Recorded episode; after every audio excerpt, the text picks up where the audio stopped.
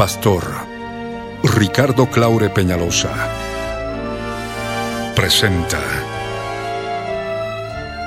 La Biblia en tu vida. Mensajes de la palabra de Dios para que su iglesia se prepare para testimonio a las naciones.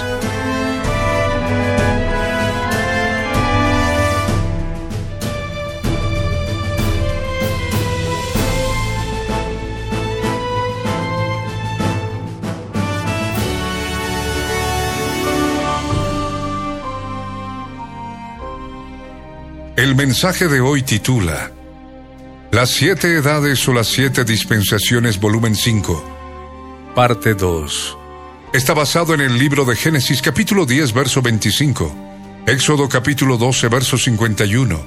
Fue grabado en vivo el año 1996 en la ciudad de Cochabamba, Bolivia. No te vayas y escucha con atención.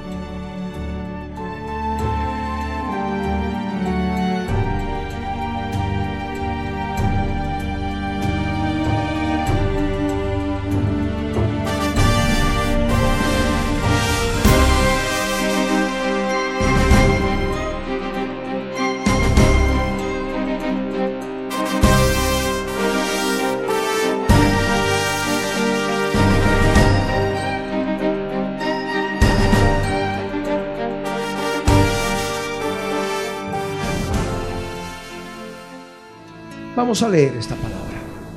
Dice la escritura, Sarai, mujer de Abraham, no le daba hijos. Y ella tenía una sierva egipcia que se llamaba Agar. Dijo entonces Sarai a Abraham, ya ves que Yahvé me ha hecho estéril. Te ruego pues que te llegues a mi sierva, quizá tendré hijos de ella. Y atendió Abraham al ruego de Sarai. He ahí el fracaso. Atendió Abraham al ruego de Sarai. Hay ahí este aspecto que manifiesta el fracaso. Amén. Dios le había dicho que iba a ser a través de Sara y él se hubiera creído, bueno, no se hubiera llegado a Agar, pero lo hace. Y vemos que de Agar viene Ismael y el pueblo árabe que ha causado tantos problemas a la descendencia de Isaac. En el sentido físico, en el sentido terrenal. Y dice la escritura en el verso 4, que él se llegó a Agar, la cual concibió, y cuando vio que había concebido, miraba con desprecio a su señora. Entonces Sarai dijo a Abraham, mi afrenta sea sobre ti. Yo te di mi sierva por mujer y viéndose encinta, me mira con desprecio. Juzgue y ve entre tú y yo. Y respondió Abraham a Sarai, he aquí tu sierva está en tu mano, haz con ella lo que bien te parezca.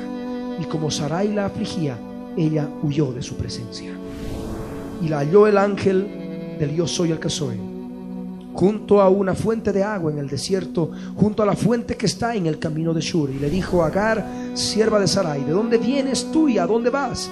Y ella respondió, huyo de delante de Sarai, mi señora. Y le dijo el ángel del Señor, vuélvete a tu señora y ponte sumisa bajo su mano. Le dijo también el ángel de Yahvé, multiplicaré tanto tu descendencia que no podrá ser contada a causa de la multitud. Además le dijo el ángel de Yahvé, he aquí que has concedido y darás a luz un hijo y llamarás su nombre Ismael, porque Yahvé ha oído tu aflicción.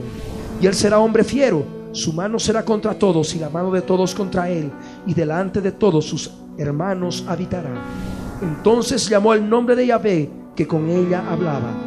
Tú eres Dios que ve, porque dijo, no he visto también aquí al que me ve, por lo cual llamó al pozo pozo del viviente que me ve. He aquí que está entre Cades y Berén. Y Agar dio a luz un hijo a Abraham y llamó a Abraham el nombre del hijo que le dio a Agar, Ismael. Era Abraham de 86 años cuando Agar dio a luz a Ismael. Dios en su misericordia manifiesta un propósito también para Ismael. Pero no le dice que de esa descendencia las familias de la tierra iban a ser benditas.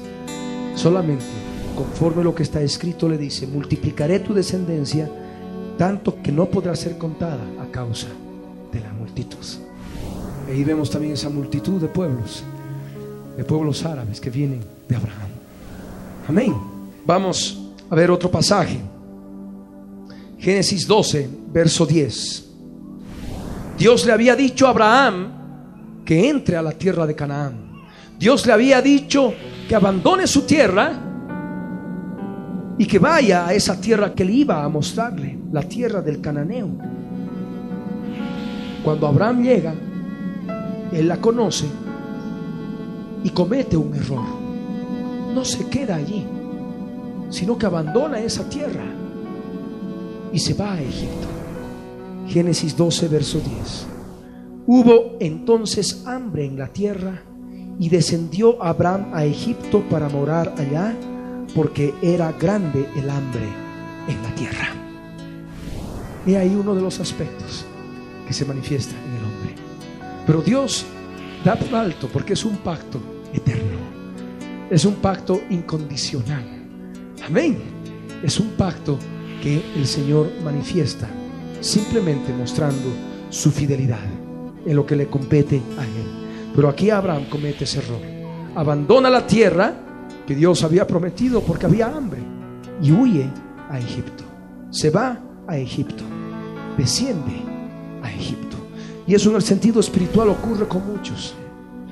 Habiendo poseído ya muchos aspectos de la tierra santa, habiendo concebido lo que es la santificación de Dios en Cristo Jesús, habiendo vencido muchas contaminaciones del mundo, habiendo vencido muchos aspectos de lo que es su vida, su carácter, en fin, luego descienden a Egipto y cometen ese error. Descienden al mundo porque empiezan a encontrar hambre en tiempo de prueba, en tiempo de tribulación. Esto es en el sentido espiritual. Génesis 26, verso 6. Otro error que se manifiesta en Isaac. Dice la escritura, habitó pues Isaac en Gerar. Habitó pues Isaac en Gerar. Y este es un lugar muy cerca de Egipto. Amén. No estaba viviendo en la tierra que Dios había prometido a Abraham. Que él tenía que poseerla. Y ahí vemos a este Isaac también manifestando aspectos de su naturaleza, naturaleza humana, al fin y al cabo caída, como ha sucedido también en Jacob. Jacob comete un error, no cree en las promesas de Dios. ¿Cómo podrá decir alguno? Jacob que haya hecho eso, sí. Vamos a abrir Génesis 25 y vamos a empezar a hablar desde el momento que nace Jacob. Génesis 25, versos 21 al 26. Dice la escritura, y oró Isaac a Yahvé por su mujer, que era estéril. Y lo aceptó Yahvé y concibió Rebeca, su mujer. Y los hijos luchaban dentro de ella y dijo, si es así, ¿para qué vivo yo? Y fue a consultar a Yahvé.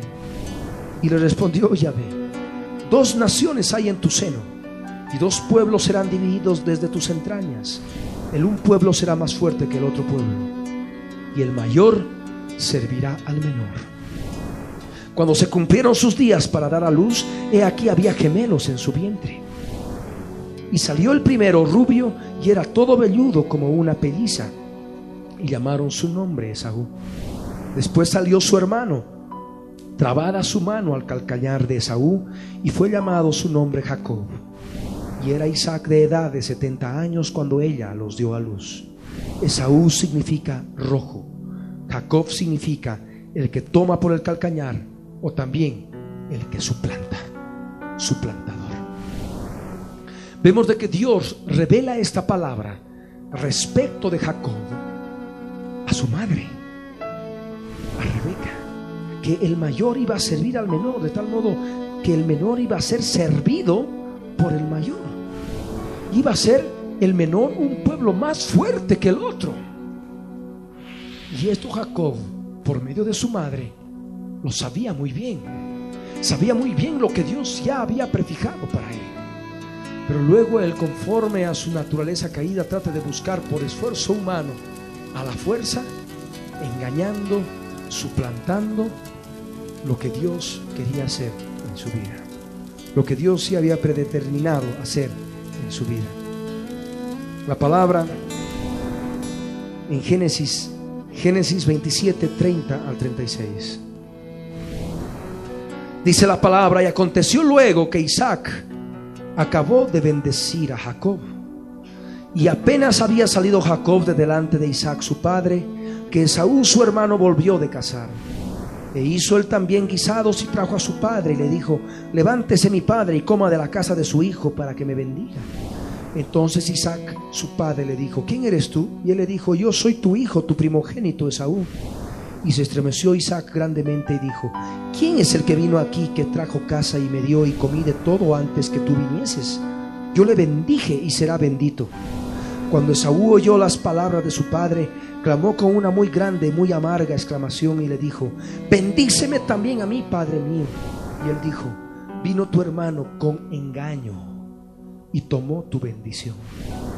Y Esaú respondió, bien llamaron su nombre Jacob, el que suplanta, pues ya me ha suplantado dos veces. Se apoderó de mi primogenitura y aquí ahora ha tomado mi bendición.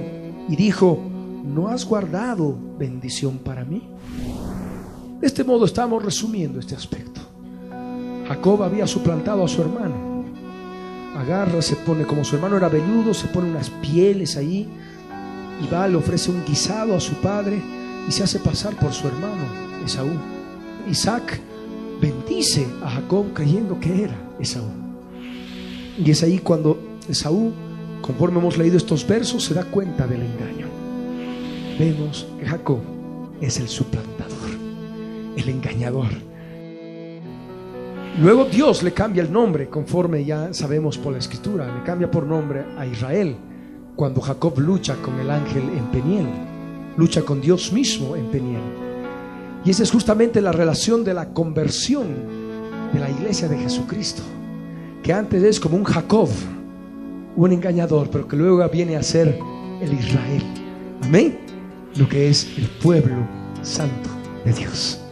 Amén. Gloria al Dios viviente. Hay otro aspecto que también tenemos que analizar.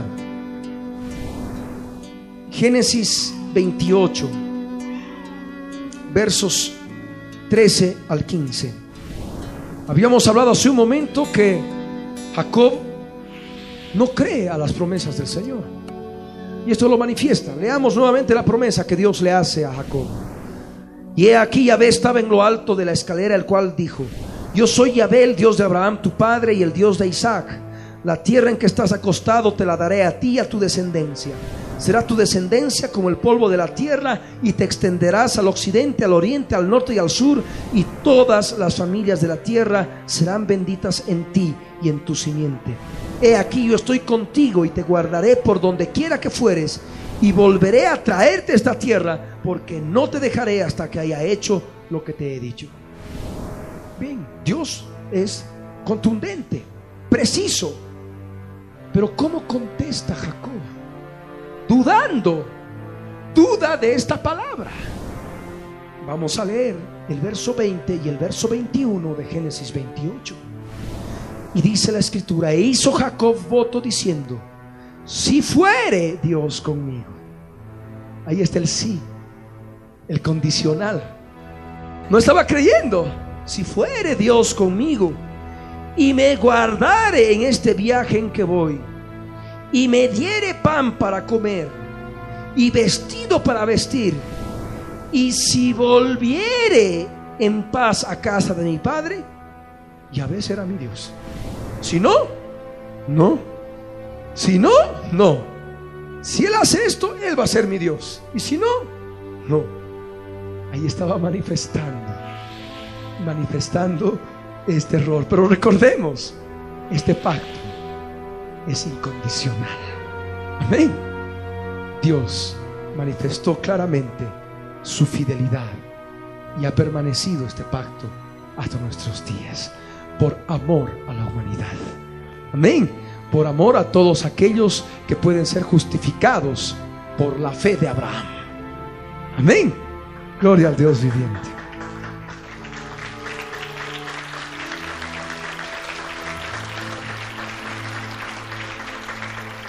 Al hablar de esta dispensación, hemos manifestado que abarca el periodo bíblico inclusive de la permanencia del pueblo judío en la tierra de Egipto, bajo esclavitud. Y si hablamos del pueblo de Israel bajo la esclavitud de Egipto, tenemos que hablar de Moisés. Moisés también de algún modo forma parte de esta dispensación de la promesa. Mientras el pueblo de Israel estaba cautivo, estaba esclavizado en Egipto. Y en Moisés también se manifiesta un error. No cree a la palabra de Dios y de algún modo alterca con él. No cree a las promesas de Dios y alterca con él. Vamos a abrir la palabra en Éxodo capítulo 4, verso 1 al 10. Éxodo 4, versos 1 al 10. Entonces Moisés respondió diciendo, He aquí que ellos no me creerán, ni oirán mi voz, porque dirán, no te ha parecido Yahvé. Y Yahvé dijo, ¿qué es eso que tienes en tu mano? Y él respondió, una vara. Él le dijo, échala en tierra. Y él la echó en tierra y se hizo una culebra. Y Moisés huía de ella. Entonces dijo Yahvé a Moisés, extiende tu mano y tómala por la cola. Y él extendió su mano y la tomó y se volvió vara en su mano. Por esto creerán que se te ha aparecido Yahvé, el Dios de tus padres, el Dios de Abraham, Dios de Isaac y Dios de Jacob. Le dijo además Yahvé, mete ahora tu mano en tu seno. Y él metió la mano en su seno y cuando la sacó, he aquí que su mano estaba leprosa como la nieve. Y dijo, vuelve a meter tu mano en tu seno. Y él volvió a meter su mano en su seno, y al sacarla de nuevo del seno, he aquí que se había vuelto como la otra carne.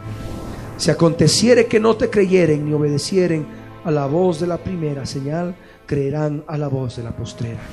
Y si aún no creyeren a estas dos señales, ni oyeren tu voz, tomarás de las aguas del río y las derramarás en tierra, y se cambiarán aquellas aguas que tomarás del río y se harán sangre en la tierra.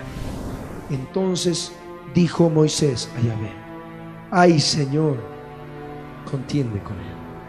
Nunca he sido hombre de fácil palabra, ni antes ni desde que tú hablas a tu siervo, porque soy tardo Dios le estaba hablando. Dios le estaba manifestando claramente las verdades que él tenía que emitir. Pero ahí Moisés dice, no, si yo voy a ir no me van a creer. Y bueno, el Señor le dice, bueno, mira, a ver, tira la vara. Y luego le dice, a ver, mete tu mano en el seno. Y bueno, todavía le dice, si aún no te van a creer, vas a derramar, las aguas del río se van a convertir en sangre. Y Moisés sí. Y dice, nunca he sido hombre de fácil palabra. Soy tardo en el habla y torpe de lengua. Amén. Él no quería ir, se estaba resistiendo a la palabra de Dios, a la responsabilidad que Dios le estaba otorgando. Promesas de Dios claras de liberación del pueblo judío en la tierra de Egipto. Y él estaba ahí. No, y si no me creen, y si esto, y si lo otro, ahí, bueno, ahí está el aspecto de Moisés. Amén. Hay otro aspecto importante. El pueblo de Israel también manifiesta su desconfianza. Éxodo capítulo 5, versos 20 y 21. Y dice la escritura, y encontrando a Moisés, el pueblo de Israel, a Moisés y a Aarón, que estaban a la vista de ellos, cuando salían de la presencia de Faraón, les dijeron, mire Yahvé entre vosotros y juzgue, pues nos habéis hecho abominables delante de Faraón y de sus siervos, poniéndoles la espada en la mano para que nos maten. Ellos también no creen a la promesa de Dios. Le echan la culpa a Moisés y a Aarón. De este modo vemos la manifestación del fracaso humano en esta dispensación de la promesa. Ahora entramos a un sexto punto, lo que es el juicio de Dios manifestado en esta dispensación. ¿Qué pasa? Dios tiene un modo de tratar a su pueblo había descendido a Egipto, había vivido en Gerar, Jacob poniendo condiciones, si haces esto, si haces esto, si haces esto, va a ser mi Dios, si no, no, en otras palabras. Y bueno, Dios ya conforme ve el corazón del hombre, de la eternidad a la eternidad, ya le había dicho a Abraham, que el pueblo de Israel debe estar en tierra de Egipto, esclavos, por 400 años. Y es justamente el juicio de Dios manifestado en esta dispensación. Pérdida temporal de la tierra y la esclavitud en Egipto. Vamos, para situarnos en el tiempo, vamos a leer Éxodo capítulo 1, verso 1 en adelante. Estos son los nombres de los hijos de Israel que entraron en Egipto con Jacob. Cada uno entró con su familia. Rubén, Simeón, Leví, Judá, Isaacar, Zabulón, Benjamín, Dan, Neftalí, Gad y Aser. Todas las personas que le nacieron a Jacob fueron setenta y José estaba en Egipto. Y murió José y todos sus hermanos y toda aquella generación. Y los hijos de Israel fructificaron y se multiplicaron y fueron aumentados y fortalecidos en extremo y se llenó de ellos la tierra. Entre tanto se levantó sobre Egipto un nuevo rey que no conocía a José y dijo a su pueblo, He aquí, el pueblo de los hijos de Israel es mayor y más fuerte que nosotros. Ahora pues seamos sabios para con él, para que no se multiplique y acontezca que viniendo guerra, él también se una a nuestros enemigos y pelee contra nosotros y se vaya de la tierra. Entonces pusieron sobre ellos comisarios de tributos que los molestasen con sus cargas y edificaron para Faraón las ciudades de almacenaje, Pitón y Ramesés. Pero cuanto más los oprimían, tanto más picaban y crecían, de manera que los egipcios tenían a los hijos de Israel. Y los egipcios hicieron servir a los hijos de Israel con dureza y amargaron su vida con dura servidumbre en hacer barro y ladrillo y en toda labor del campo y en todo su servicio al cual los obligaban con rigor. Amén. Este aspecto es importante ver, leerlo y darnos cuenta de lo que es la servidumbre del pueblo de Israel, la esclavitud del pueblo de Israel en la tierra de Egipto. Ellos, una vez de que Jacob había estado, había vuelto a la tierra de Egipto, porque José era uno de los grandes bajo Faraón, el pueblo de Israel hubiera vuelto rápidamente a la tierra de Canaán conforme a la promesa, pero se quedaron allí, se quedaron allí. Vino luego la esclavitud, la esclavitud en la tierra de Egipto. Y esto es importante conocer, es importante comprender de qué modo Dios también va tratando la vida, la vida de su pueblo, la vida de todos aquellos a quienes ama. Éxodo 12, verso 40 y 41. Dice, el tiempo que los hijos de Israel habitaron en Egipto fue 430 años. Y pasados los 430 años, en el mismo día, todas las huestes de Yahvé salieron de la tierra de Egipto. De este modo termina la dispensación de la promesa.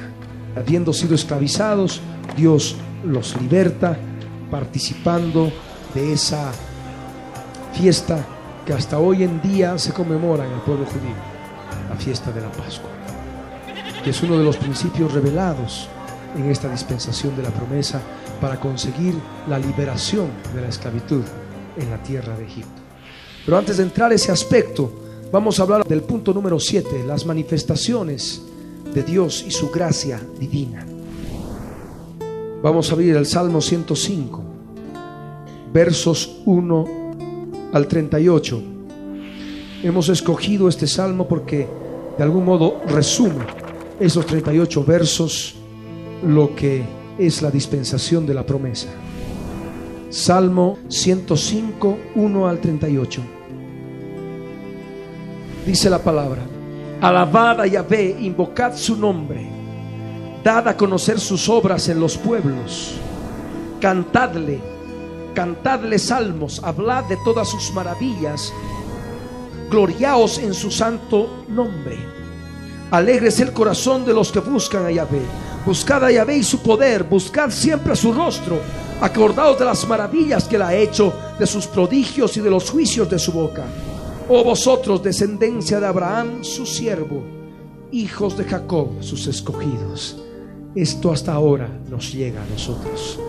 Él es Yahvé nuestro Dios. En toda la tierra están sus juicios. Se acordó para siempre de su pacto, de la palabra que mandó para mil generaciones, la cual concertó con Abraham y de su juramento a Isaac.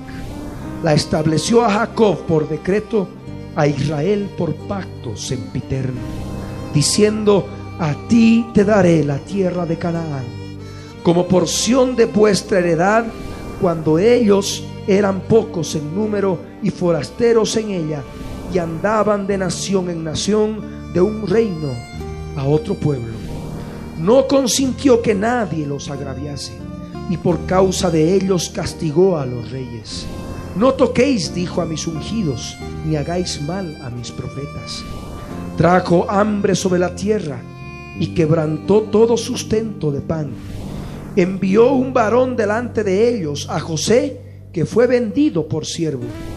Afligieron sus pies con grillos, en cárcel fue puesta su persona. Hasta la hora que se cumplió su palabra, el dicho de Yahvé le probó. Envió el rey y le soltó, el señor de los pueblos, y le dejó ir libre. Lo puso por señor de su casa y por gobernador de todas sus posesiones, para que reprimiese a sus grandes como él quisiese y a sus ancianos enseñara sabiduría. Después entró Israel en Egipto y Jacob moró en la tierra de Cam. Y multiplicó su pueblo en gran manera y lo hizo más fuerte que sus enemigos. Cambió el corazón de ellos para que aborreciesen a su pueblo, para que contra sus siervos pensasen mal envió a su siervo Moisés y a Aarón, al cual escogió. Puso en ellos las palabras de sus señales y sus prodigios en la tierra de Cam. Envió tinieblas que lo oscureciesen todo. No fueron rebeldes a su palabra.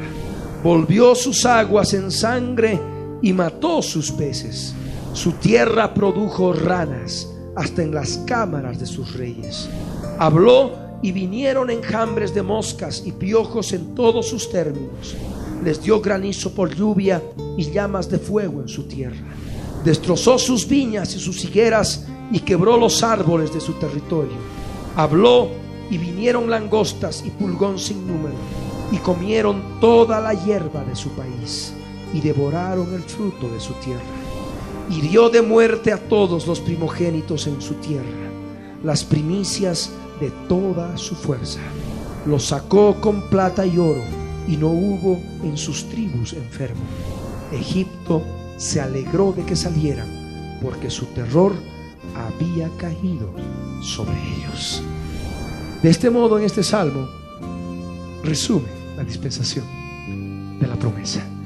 Amén. Ustedes pueden ya en sus casas estudiar y leer verso tras verso, capítulo por capítulo, todo lo que concierne a este periodo bíblico de la dispensación de la promesa.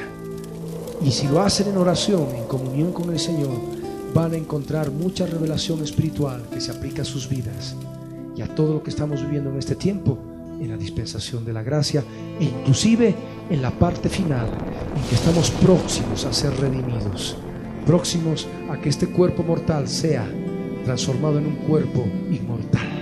Y estemos ya y estamos ya casi listos para salir de la esclavitud del mundo. Amén.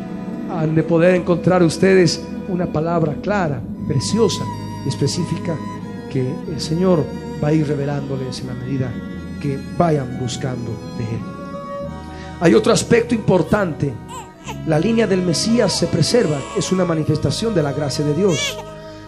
Abran sus Biblias en Lucas, Lucas capítulo 3, versos 33 al 38. Sabemos que Lucas capítulo 3, desde el verso 23, nos habla de la simiente de la cual habría de venir el Cristo, Jesús de Nazaret.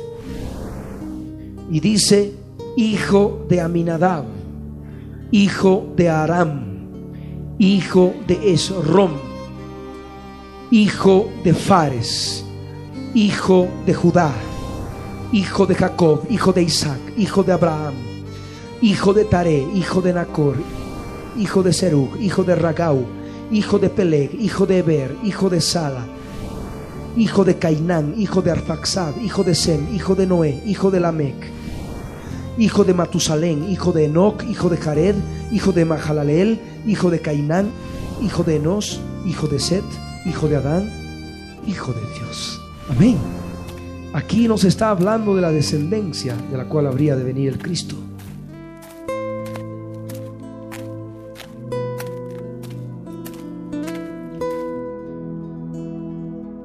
Habla de Abraham, habla de Isaac, habla de Jacob y habla de Judá. Jacob tuvo doce hijos que dieron luz a las doce tribus de Israel. Pero de esas doce, de esas doce tribus, de esos doce hijos, vino el Mesías de la tribu de Judá. Amén. Y vemos conforme esta palabra que Jacob dio a luz a Judá. Hablamos Génesis 35, versos 22 al 26. De este modo vamos comprendiendo que la Biblia está llena de la presencia de Jesús. Amén. En cada dispensación Dios, en su misericordia, permite que la línea de la simiente permanezca conforme a la promesa hecha al género humano a través de Adán, la caída en el huerto del Edén. Génesis 35, versos 22 al 26. Aconteció que cuando moraba Israel en aquella tierra, fue Rubén y durmió con Bilja, la concubina de su padre, lo cual llegó a saber Israel. Ahora bien, los hijos de Israel fueron doce. Los hijos de Lea, Rubén el primogénito de Jacob, Simeón, Leví, Judá, Isaacar y Zabulón.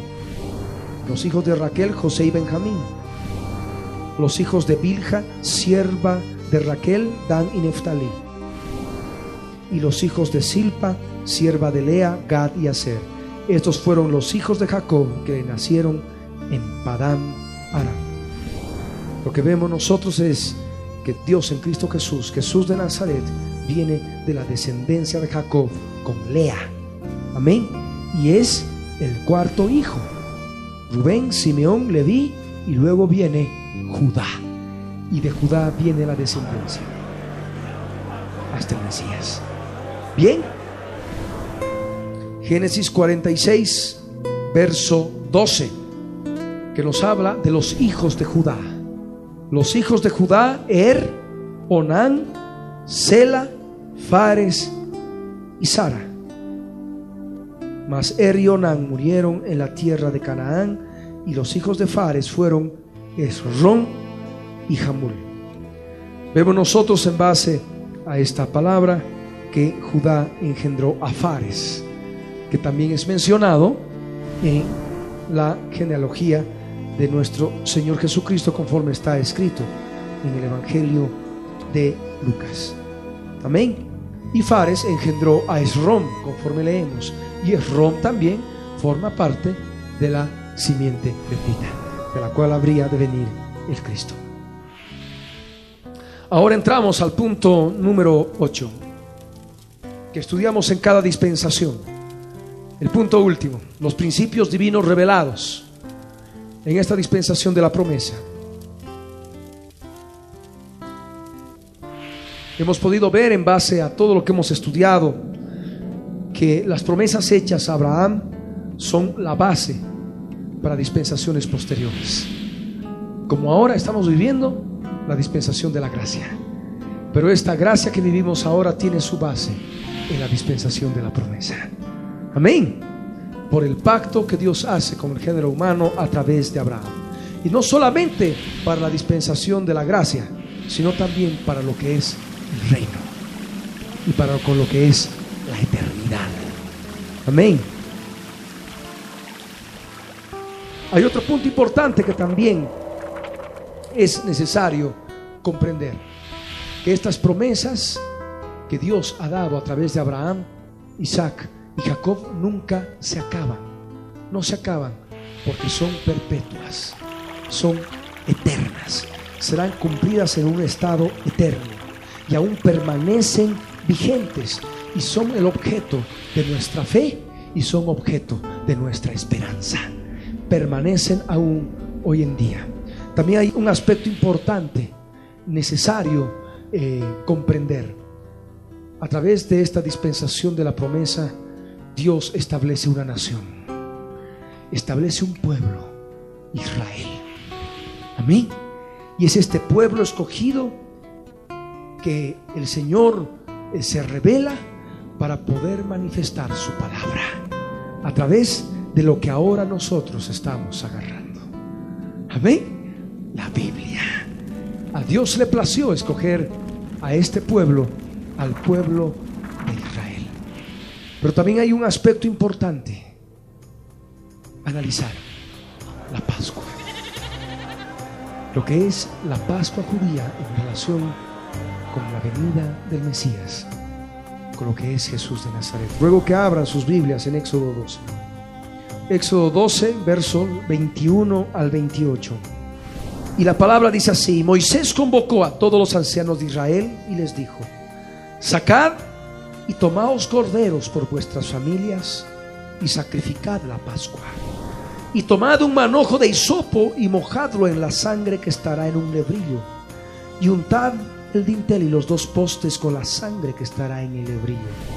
Y ninguno de vosotros salga de las puertas de su casa hasta la mañana, porque Yahvé estará hiriendo a los egipcios y cuando vea la sangre en el dintel y en los dos postes, pasará Yahvé aquella puerta y no dejará entrar al heridor en vuestras casas para herir. Guardaréis esto por estatuto para vosotros y para vuestros hijos para siempre. Y cuando entréis en la tierra que Yahvé os dará, como prometió, guardaréis este rito. Y cuando os dijeren vuestros hijos, ¿qué es este rito vuestro? Vosotros responderéis, es la víctima de la Pascua de Yahvé, el cual pasó por encima de las casas de los hijos de Israel en Egipto, cuando hirió a los egipcios y libró nuestras casas. Entonces el pueblo se inclinó y adoró. Y los hijos de Israel fueron e hicieron puntualmente así como Yahvé había mandado a Moisés y Aarón. Esta Pascua, conforme vemos, es un rito que Dios instituyó y con una promesa, una promesa de libertad, una promesa de liberación de la esclavitud egipcios. Y esto también es muy importante para nosotros, porque la escritura nos dice que Cristo es nuestra Pascua. Amén. Cristo es el Cordero Pascual. Qué precioso, ¿verdad? Dios ya manifestaba que esto debía ser guardado por estatuto perpetuo para siempre. Amén. Para vosotros y para vuestros hijos para siempre. Nosotros somos parte de esa descendencia.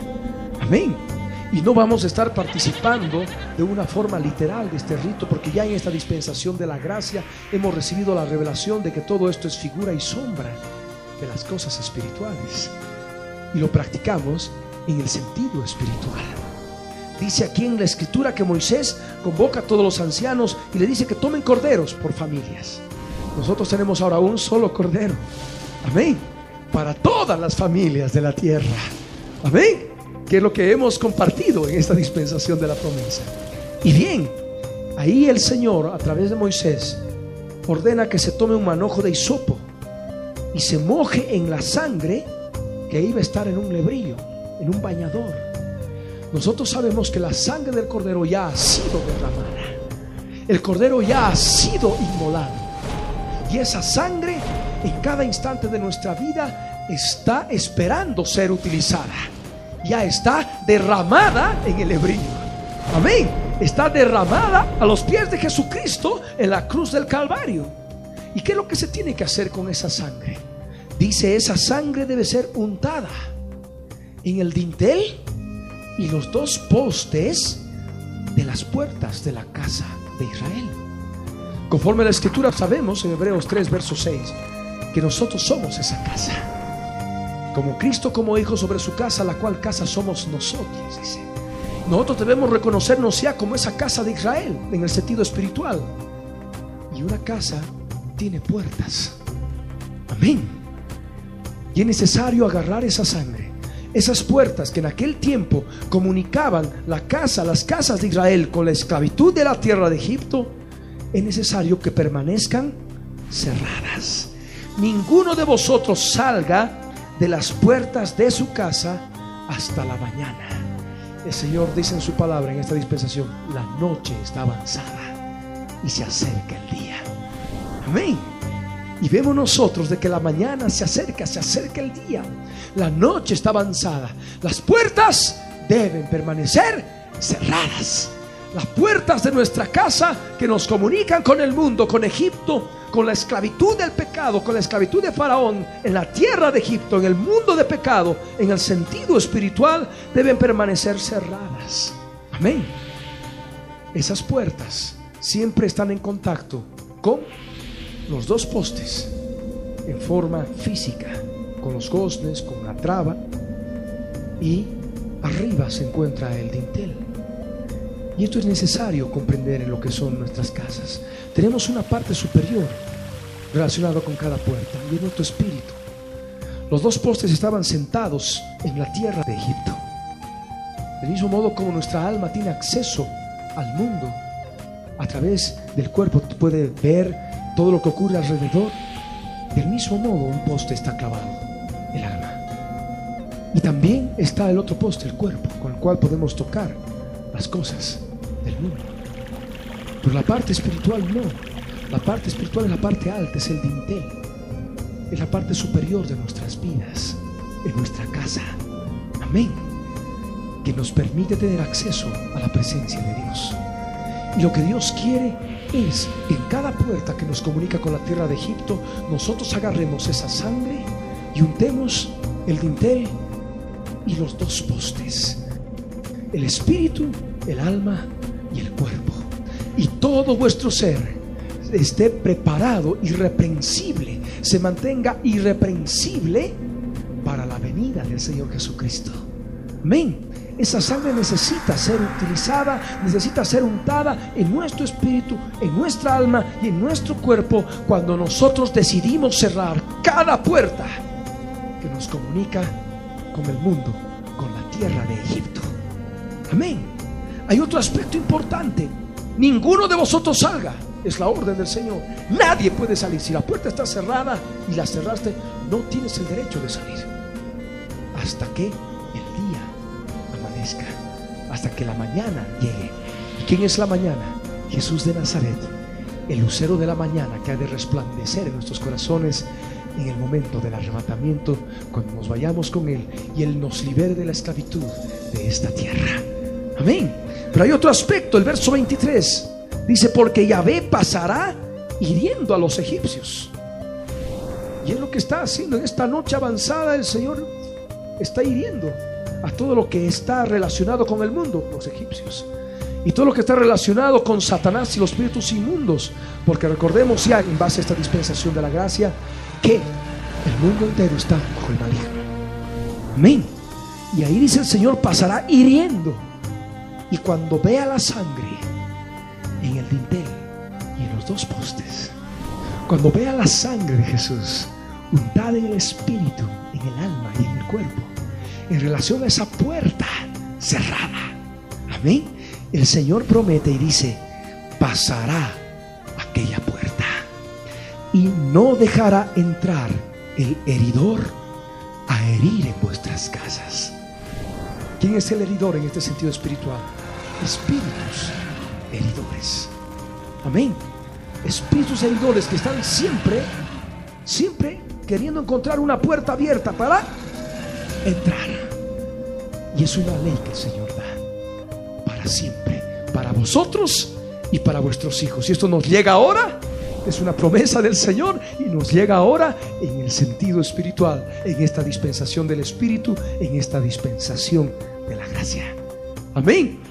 Cristo es nuestra Pascua. Pascua viene del hebreo Pesaj, que significa pasar de largo. Amén. Y de ese modo, el heridor, que son ángeles destructores, que menciona el libro de los salmos, ángeles espirituales, no pueden entrar a la casa si encuentran las puertas cerradas. Si encuentran puerta abierta y está ahí en contacto con el mundo, se van a entrar y van a entrar a herir. Y ahí vemos los problemas espirituales. Amén. El Señor manifiesta de este modo lo importante de cuidar nuestras casas de mantener las puertas cerradas. La sangre ya está derramada. El cordero ya ha sido inmolado. Solamente necesitamos untar esa sangre en nuestro espíritu, alma y cuerpo por cada puerta que cerremos. Amén. Gloria al Rey. Guardaréis esto por estatuto para vosotros y para vuestros hijos para siempre. El verso 24. Y cuando entréis en la tierra que el Señor os dará, como prometió, guardaréis este rito. Para nosotros sí es algo espiritual. Amén. Y cuando os dijeren vuestros hijos, ¿qué es este rito vuestro? Vosotros responderéis, es la víctima de la Pascua, del yo soy el que soy. ¿Quién es? Jesús de Nazaret, la víctima. Amén. El cual pasó por encima de las casas de los hijos de Israel en Egipto cuando hirió a los egipcios y libró, libró nuestras casas. Libró liberación. Amén. Tiene algo tan importante como lo que es la guerra espiritual, la Pascua del Señor. Algo tan precioso que el Señor justamente nos revela en esta palabra. El cual pasó por encima de las casas de los hijos de Israel en Egipto, en el mundo. Ahí están los hijos de Israel en la iglesia. La iglesia en el mundo que está ahora, conforme estamos nosotros en este mundo. Efectivamente, a lo que el Señor quiere es que nos guardemos sin mancha del mundo. Amén. Manteniendo las puertas cerradas. Y de ese modo nosotros vamos a poder conseguir una libertad en nuestras casas. Vamos a conseguir liberación de nuestras casas. Vamos a poder vivir ese verso que dice, y libró nuestras casas. Y los hijos de Israel fueron e hicieron puntualmente así como Yahvé había mandado a Moisés y a Aarón. Amén. Ahí está este principio divino revelado en la dispensación de la promesa. Y el Señor había hablado de lo que ha de ocurrir, lo que está ocurriendo ya en este tiempo. En los hijos de Israel espiritual. Amén. Vamos a ponernos de pie.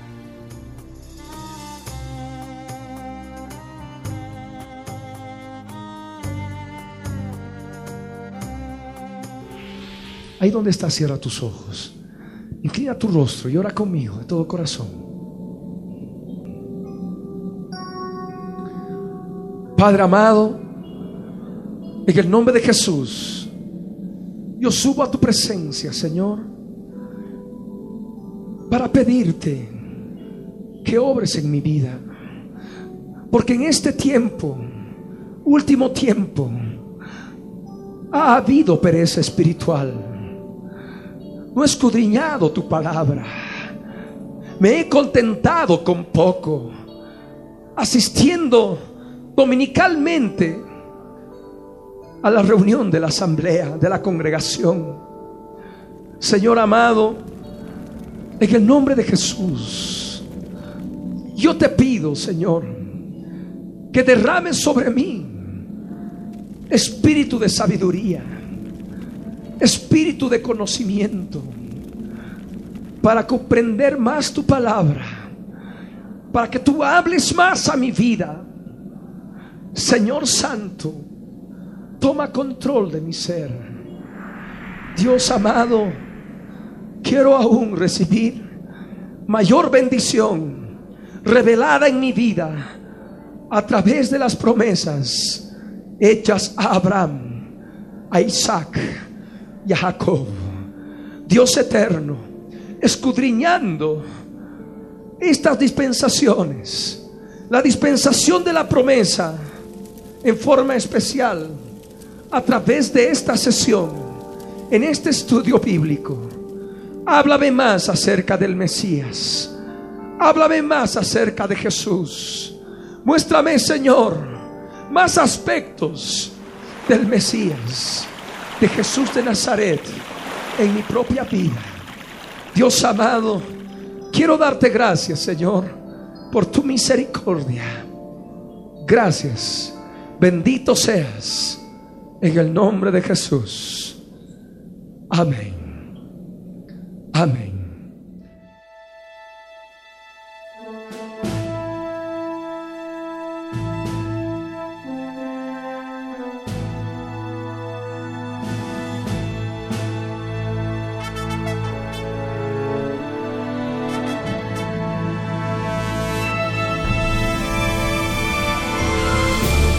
El contenido del mensaje predicado a través de la Biblia en tu vida, el día de hoy, ha sido previamente controlado minuciosamente por nuestro Departamento de Control de Cumplimiento de Ley Antidiscriminatoria y sus correspondientes derechos de autor están registrados tal cual salen al aire por todo medio masivo de comunicación en el Servicio Nacional de Propiedad Intelectual SENAPI para contrarrestar posibles calumnias y cosas afines.